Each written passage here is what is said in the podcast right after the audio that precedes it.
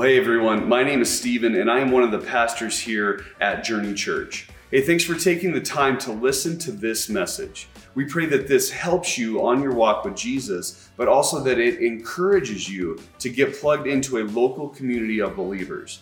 Hey, if 2020 taught us anything, it's that being isolated from others is not how God intended us to live. So be sure to use this resource in conjunction with being plugged into your local church. Hey, we hope you enjoy this message from God's Word. Happy New Year to all of you today. It's uh, yesterday celebrating that new year 2022. Um, I, I, hope it's a good year. I have my doubts about uh, how the year is going to go, but I won't be pessimistic at all. I think it just hopefully it'll be a great year and you'll enjoy 2022. And uh, good things will be happening uh, in 2022. Um, I don't know if any of you are New Year's resolution setters. How, how many have New Year's resolutions that you come up with at the beginning? Um, I see like barely any hands going up at all. Uh, I know many of the common things are things like uh, we're gonna uh, we're gonna eat better. We're going to start to exercise. Did any of you have those kind of goals? Is that your goal for twenty? Uh, at least one brave person uh, raising her hand to say yes, that is the case. I'd heard a story of an 84 year old woman um, who had decided she needed to get in shape. She was in, uh, in bad shape. She knew she needed to start exercising. And so she signed up for a senior aerobic class. Uh, she joined this class the first day, uh, the day the class arrived. She bent, she twisted, she, she moved back and forth, she perspired, she d- jumped up and down had a, I mean, went through all of those things. And uh, later that day, her daughter called her and said, "Mom, well, how did the how did the exercise class go?" She said, "Well, I really don't know. It took me the entire hour to get my leotards on, and." Uh, so I never really got to experience what it was like. Maybe that's your exercise program this year. I thought maybe it'd be more realistic to start setting some real goals that you could really accomplish this year. For example, order one of every drink off of the Starbucks menu this year. Maybe that could be your goal this year. Or maybe another goal that you could possibly have would be to. Um, to be on a first name basis with your DoorDash delivery person. Uh, get to know them really well this, this coming year. Or maybe it is see how many times you could watch your favorite TV series back to back without getting bored of it. Maybe that could be another goal that you could actually accomplish this year. Uh, this year, for this idea of getting into the new year, what I want to talk to you about for the next couple of weeks is really about relationships. I want to talk about what it means to have reconciliation in relationships. God has called us to be reconciled one to another when it's possible, when there is a possibility of that. And so I want to talk to you about what reconciliation looks like from the Bible. And I want to use the picture of a book of the Bible that you probably uh, may not have ever read before, or if you read, it was just a real quick reading. It's only 25 verses, it's one of the shortest books of the Bible. Bible. It is a book called Philemon, or actually in Greek it's Philemon, uh, but the common English is Philemon. This idea in the Bible of these 25 verses is the picture of what reconciliation is all going to be about. And that's what I want to talk to you today and next week about is how do we restore a relationship in Christ? What does the model and the picture of that look like from this little book? It's it's not the smallest book of the Bible. It does contain a total of 335 words. 3rd John is the shortest book of the Bible. It only contains 219 words just in case you need that for a trivia battle someday. 3rd John the smallest book. This is the third shortest book in the Bible Bible, and it's a short little letter written by the Apostle Paul to a guy by the name of Philemon. God's desire is that we are reconciled in our relationships. Dr. James Dobson once made a statement that has stuck with me for years and years. I say it as often as I can. His statement was this that there are only three things that matter in life.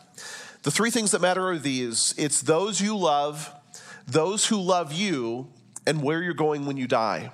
Everything else is the details. Everything else really is, um, is things that don't matter. What matters in life is those you love, those who love you, where you're going when you die. In order to stay good in those relationships, you have to have reconciliation and be reconciled in order to have healthy relationships. This is God's desire. Hebrews 12 14, he says this Strive for peace with everyone and for the holiness without which no one will see the Lord. So strive for peace and strive for holiness. Romans 12, 18, it says, if possible, so far as it depends on you, live peaceably with all. As far as it depends upon you, be at peace. Have a peaceable relationship. Be reconciled if you can, if there is a possibility. So, what we're going to look at for the next two weeks is extending forgiveness and seeking forgiveness. Extending forgiveness. How do, do I forgive? How can I forgive? And number two,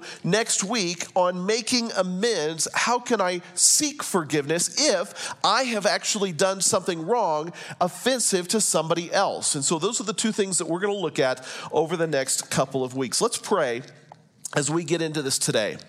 Father, help us today to hear from you. Help us to understand your heart when it comes to forgiveness, when it comes to reconciliation. Right now, Lord, I pray that you would put upon our hearts the people in our lives that we need to forgive. I believe, Lord, that there are many in this room that have people that they have been holding bitterness toward, that they've been holding on to resentment toward, that they have judged falsely, even.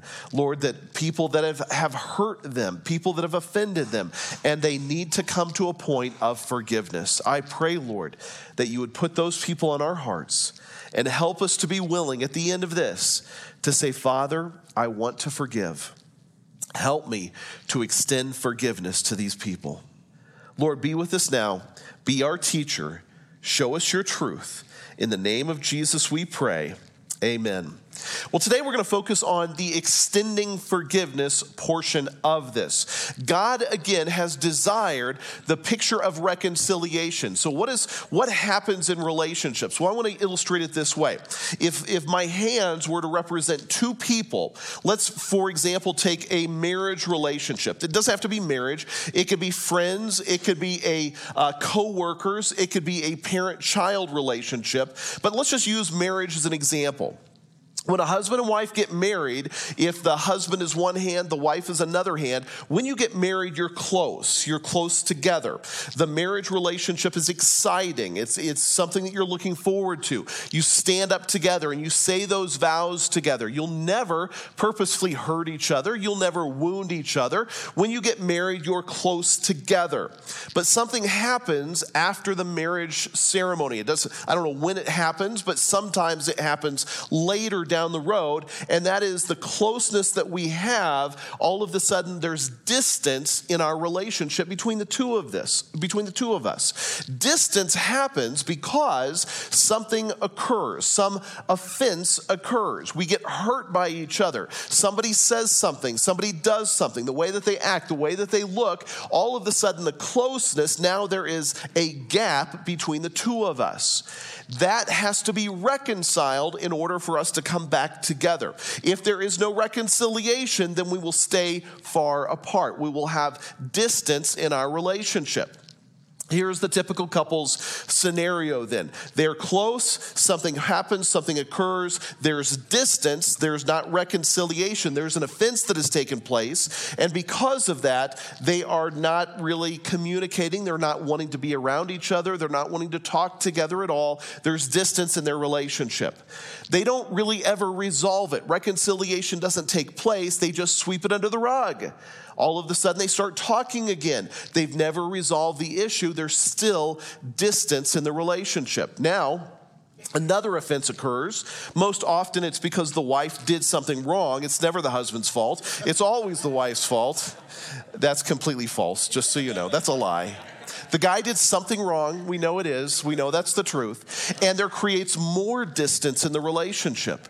And now They don't ever resolve it. They don't reconcile it. They don't ever get it worked through. There's not the extending of forgiveness or the seeking of forgiveness. They sweep it under the rug and they just keep going. But there's distance, there's more distance. Now, another offense occurs, it pushes them out further. They don't reconcile, there's no extending forgiveness, receiving forgiveness. They just sweep it under the rug.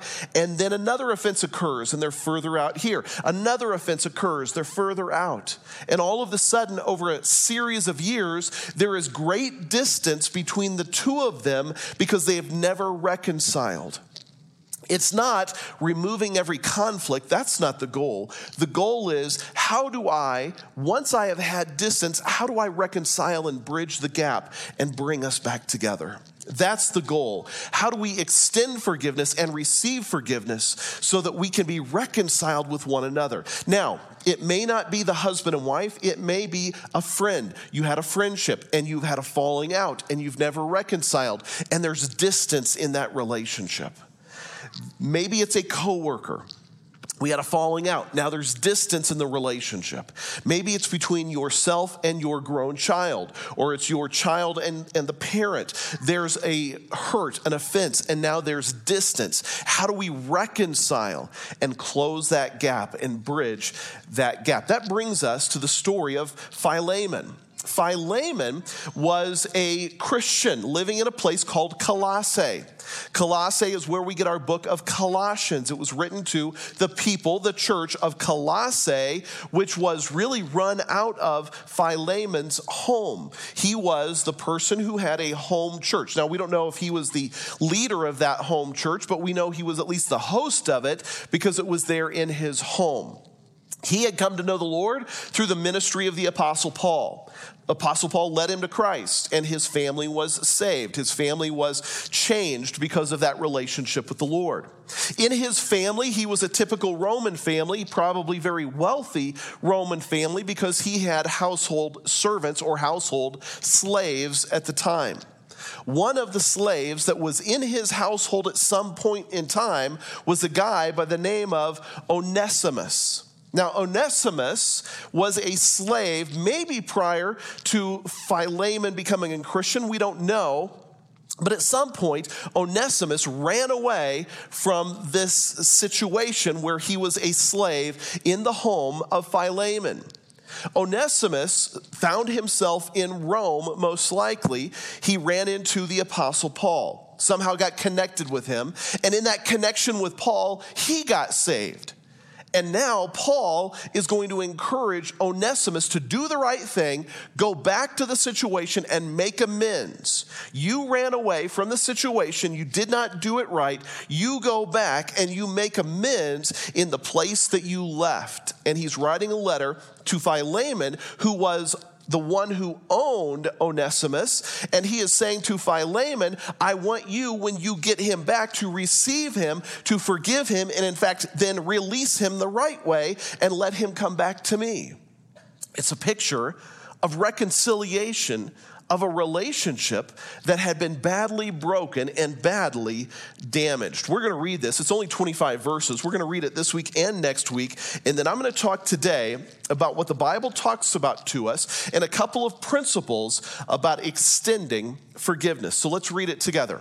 Here's what it says Paul, a prisoner of Messiah Jesus, and Timothy, our brother, to Philemon who is our beloved and fellow worker, to Apphia, our sister, to Archippus, our fellow soldier, and to the community that meets in your house.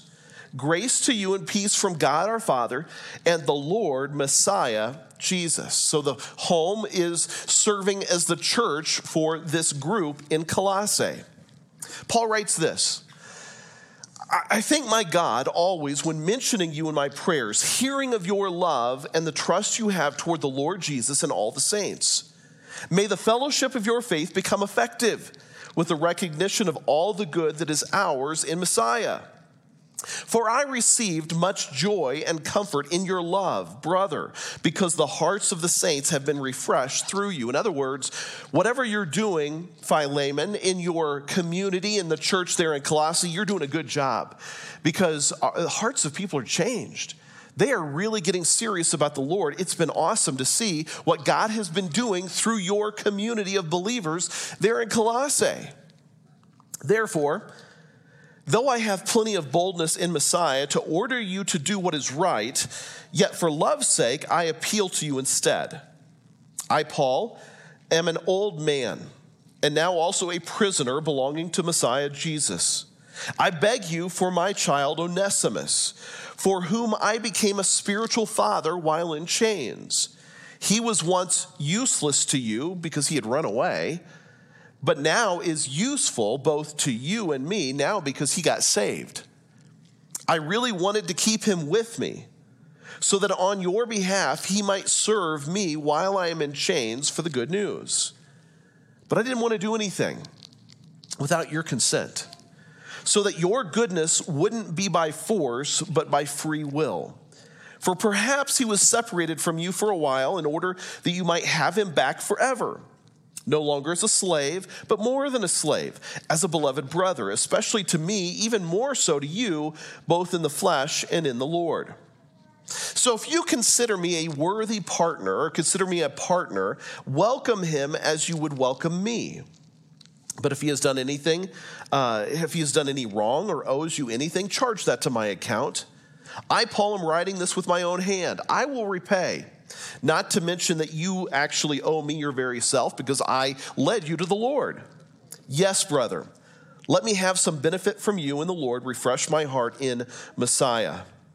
Having confidence in your obedience, I write to you, uh, write to you, knowing that you will do even more than what I say.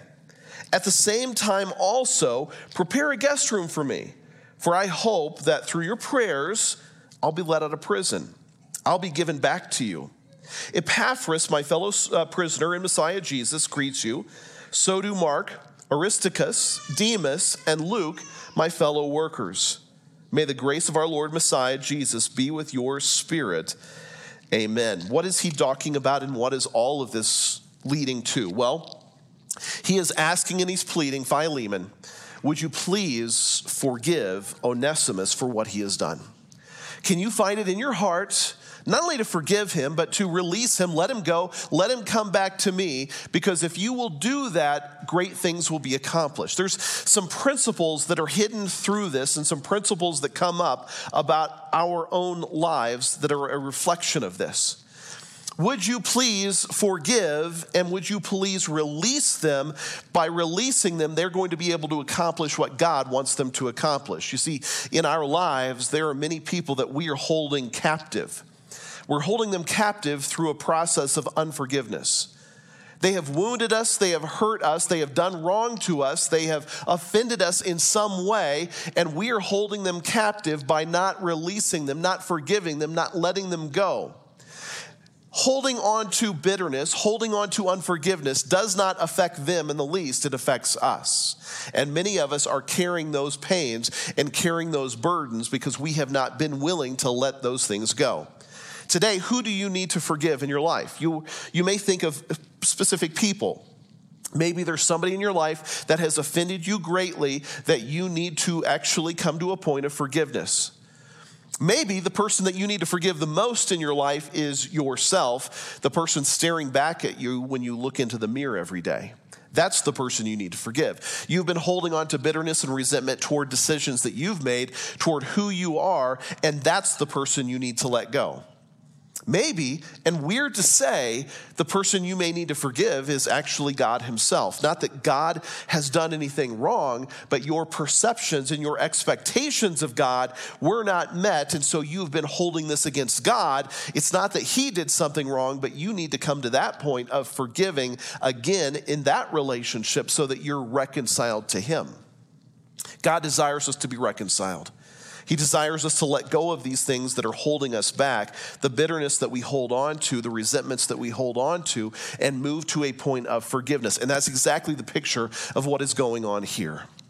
Well, I want to give you today two principles from this about what, what it means to extend forgiveness. And then I want to talk to you about what forgiveness isn't and what forgiveness is. And then I want to give you a practical way to actually do this in your life and to think through this process of forgiveness. Number one, The first principle of the two out of this scripture is that forgiveness is the command of God. It is the command of God there's no way around it. There's no, there's no way to skirt the issue. There's no loopholes that I have found or come up with. It is the command of God that we are called to forgive. Now, I want to point something out in the scripture. It doesn't really clearly say that he is calling us to forgive, but Paul is using a little bit of psychology against Philemon in verse 6. Look at what he says. May the fellowship of your faith become effective with the recognition of all the good that is ours in Messiah. Now, what is Paul saying subtly to Philemon? He's saying, first of all, he pointed out, you have an effective church. You are doing well. The church is meeting in your home. I want you to be effective in your fellowship of faith. How will you be effective in your fellowship of faith? Well, Paul is going to go on to point out that you then forgive, uh, you forgive Onesimus. That's how you're going to be effective. Your faith will be effective when it becomes real. There are too many Christians that claim Christianity don't, but don't walk Christianity. Do you understand what I mean by that? They claim the name of Jesus, but they don't walk the walk of Jesus. I want to associate with Jesus, but I don't want to do what Jesus has called me to do. I want the label and I want to attend and I really want the get out of hell free card. I just don't want to walk and do what Jesus has called me to do. Faith becomes effective when we do what Jesus asks us to do. Do you know that finances become effective when you manage your finances God's, God's ways? Did you know that? When you manage your finances your way, it's ineffective. When you manage your finances God's way, faith becomes effective. When you do marriage your way, it's ineffective because it's two selfish people being selfish toward each other. But when you do marriage God's way, your faith becomes effective. Does that make sense? When you are holding on to bitterness and anger, you have resentment towards someone else, your faith is useless. But when you do God's way, I will forgive because it's God's command, your faith becomes effective. That's Paul's message here. You're leading a church, you have a wonderful ministry, people are getting changed. Do you want your faith to be effective? Then you need to forgive him and you need to release it and you need to let it go. Again, it's the same thing to us. Is there anybody that you need to forgive and let go and release so that your faith can be effective? It may be the one stumbling block that is keeping you from an effective faith, and that is this faith, this walking with Him in forgiveness. He, the Lord says it this way in Matthew 6 But if you do not forgive others, neither will your Father forgive your transgressions. So again, it's God's command. Colossians 3, Paul writes this bearing with one another, and if one of you has a complaint against another, forgiving each other. As the Lord has forgiven you, so you must also forgive. Do you, again, have anything that you're holding against, a complaint that you're holding against? If so, the command is this I want you to forgive. Ephesians 4:32 be kind to one another tenderhearted forgiving one another as God in Christ forgave you as God forgave you you forgive others if you do not forgive others God will not forgive you do you see the principles behind this this is not a worldly principle. It does not apply to the world, it applies to the church. It is for the Christian. The world does not operate this way, but the Christian does. And if you want to be effective in your faith, then you operate according to God's principles, not the world's principles. Number two, forgiveness is not just a command of God, but forgiveness is also a choice of the will. It is a choice that has to be made in order to be reconciled, in order to forgive. In Philemon, verse 14, Paul writes this to him. He says, but I didn't want to do anything. So remember what Paul was saying. He was saying, I could just command you to do this because I'm the one that led you to Christ. Your life, you would be going to hell if it wasn't for me sharing the gospel with you. I could command you to do this, but I'm not. I don't want to do anything, excuse me, without your consent. So that your goodness wouldn't be by force, but by free will. What is he saying there? He's saying the choice is yours. I'm not going to force you. It has to be your free will that you're willingly coming to a point where you say, you will forgive. There are too many people that only will forgive when the other person suffers enough or comes to me and says the right thing, then I will forgive them. That's not how it works. Forgiveness is me letting it go by choosing my free will to actually forgive them. That's how forgiveness works. So, forgiveness is the command of God and it is the choice of the will. Now, let me tell you what forgiveness isn't and tell you what forgiveness is. So, here's what forgiveness isn't. And this is important because many people get this confused. Number one, forgiveness isn't forgetting. How many have been led by the famous saying, you need to forgive and forget? How's that, according, you know, quoting Dr. Phil, how's that working for you? Have you been able to do that? Forgiveness isn't forgetting.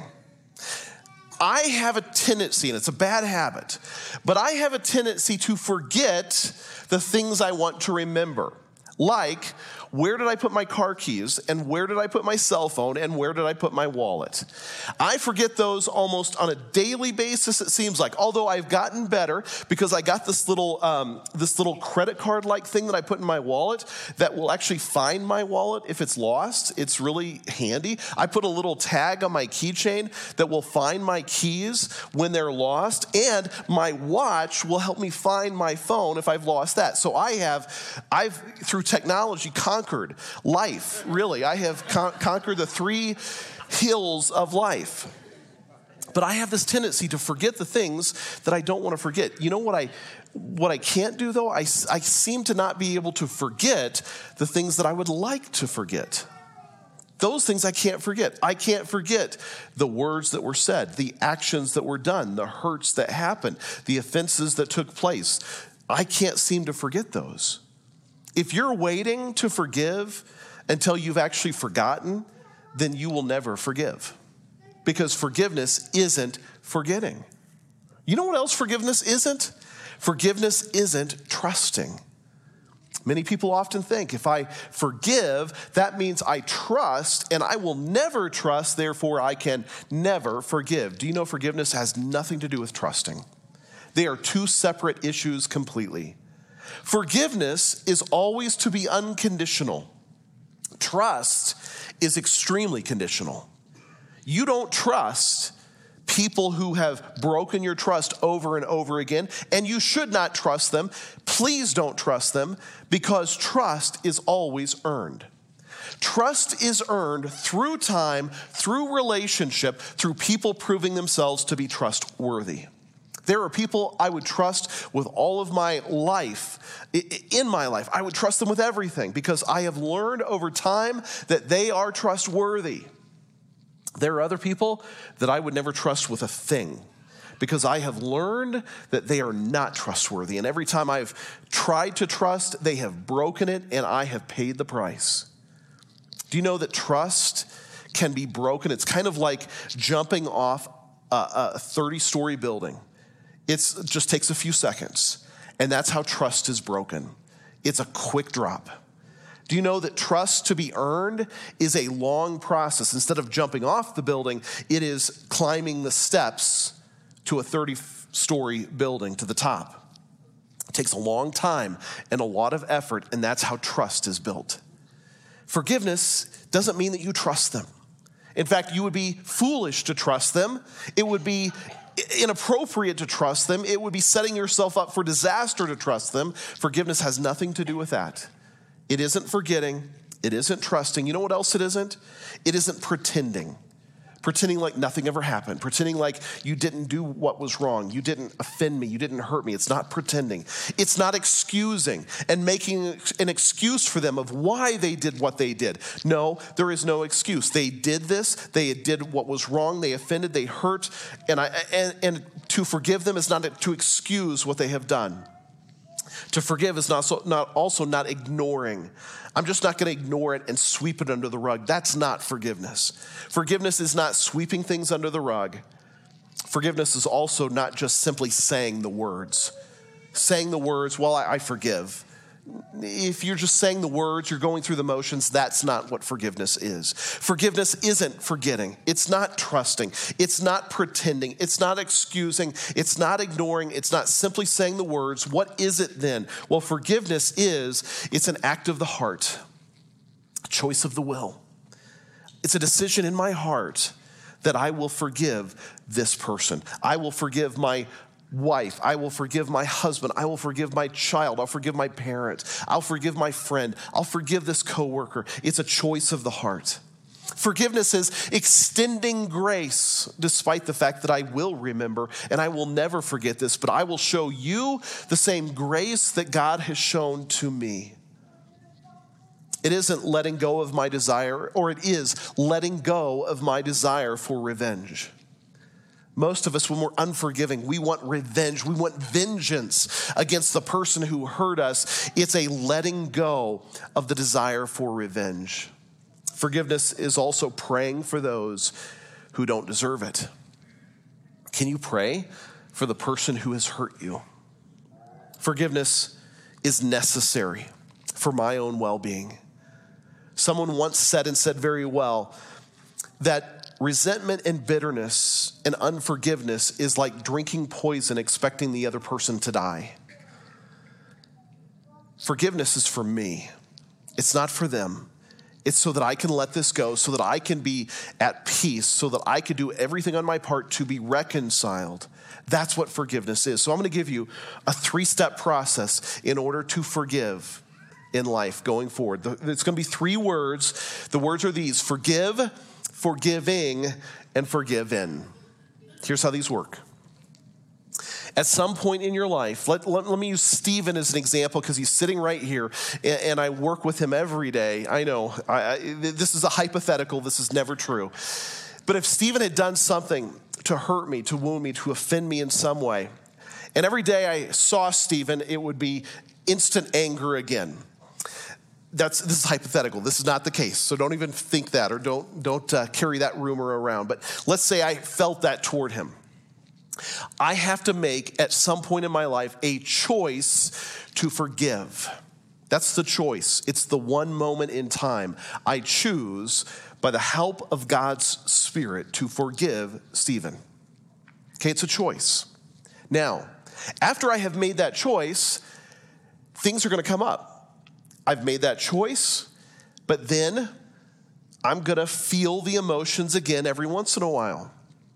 I'm going to feel frustrated. I'm going to feel it's uh, those those thoughts are going to pop back up in my mind. That's remember what he did, remember what he said, remember how he acted, and those thoughts are going to come back to mind. B- but wait a second, I made a choice to forgive. Did I not forgive? Well, I did. Every time those thoughts and those emotions come up and those reminders come up, or I read something, or I see a movie and it reminds me of it, or I hear a song and it reminds me of it. Every time those emotions come up, I have to be forgiving in the moment. I forgave. Lord, help me to be forgiving every time I'm reminded. So every time I hear our song on the radio, I it sounds really weird, doesn't it? Every time I hear this, I have the emotions. Wait, I forgave. Help me to be forgiving. And so it's a reminder. Every time this happens, help me to be forgiving. So that happens. That's the process. So that you have the choice, then you have the process. Forgive is the choice. Forgiving is the process and the, the reality I live in. And then you get to the point of forgiven. How do you know you've reached the point of forgiven? Because it doesn't hurt anymore. I remember it, I haven't forgotten it, but it does not affect me in the least. I can hear our song and it doesn't create the emotions. I can hear something on a movie and it doesn't remind me of it. Or if it does, I don't have the bitterness. Does that make sense? And you finally get to the point where you've reached forgiven. How long does that process take? Well, how long is the hurt? How deep is the hurt? How long have you been dealing with this? That may determine how long this process is. It's different for everyone. Maybe for some people, it's, it's a day. It's, I forgave, I'm forgiving, and I have forgiven, and it doesn't affect me anymore. For other situations, it may take me weeks. It may take me months. For some, it may be I'm wrestling this with for a few years. Every time the emotions come up, I remind myself, wait a second, I forgave. Lord, help me to be forgiving. I already forgave this. I want to be forgiving and you will finally reach the point where you can say i have truly forgiven because it doesn't i don't hold this against him. I, it doesn't hurt. It isn't a wound. It isn't a pain. I have finally gotten to that point. This is the process of extending forgiveness. It is the command of god. It is a choice of our will it is not forgetting, it's not trusting, it's not pretending, it's not excusing, it's not ignoring, but it's letting go of my desire for vengeance. It's a, it's a letting go and extending grace the same way that God extended me grace. It's, it's letting God help me by working in my heart. And I go through this process where I forgive them, I'm forgiving them, I really have forgiven them. In your life, as we start this new year, do you have people you need to forgive that you've been holding bitterness toward? You've been resentful toward. You've been holding uh, anger toward, unforgiveness toward. And God is even speaking to you today, saying, I want you to make a choice today that you will forgive them. Every time it comes up down the road, you'll remind yourself, wait a second, I forgave. Help me to be forgiving. And then you'll get to the point in life where you finally said, you know, through God's help, I truly have forgiven them. Let's pray as we close this. Father God, help us to be people who really do forgive. If there are any people in our minds right now that you're just putting upon us, putting on our hearts, putting upon our minds, people that we know we need to forgive, help us to do so. Lord, if there is anyone that we are holding that bitterness toward, I pray that right now, by the power of your Spirit, as Christians who want to be effective with our faith, that we would make a choice to forgive. I forgive them. Every time it comes up down the road, Lord, help us to remind ourselves that, wait a second, I forgave. Help me to now be forgiving. And Father, help us to finally reach the point where we can truly say, without a doubt, I have forgiven them. Father, we thank you that you desire for us to be reconciled. Help us to have these right relationships as far as it depends upon us, what we can do, Lord in order to be reconciled for your kingdom's sake. We thank you. We love you. We pray these things in the name of Jesus. Amen. Thanks for listening to that message. We hope that it inspired you to trust the Lord, to treasure people, and to transform our world with the saving gospel message of Jesus Christ. If God is leading you to give to Journey, head to our website, journeychurchgillette.com, and hit the give icon in the bottom right hand corner.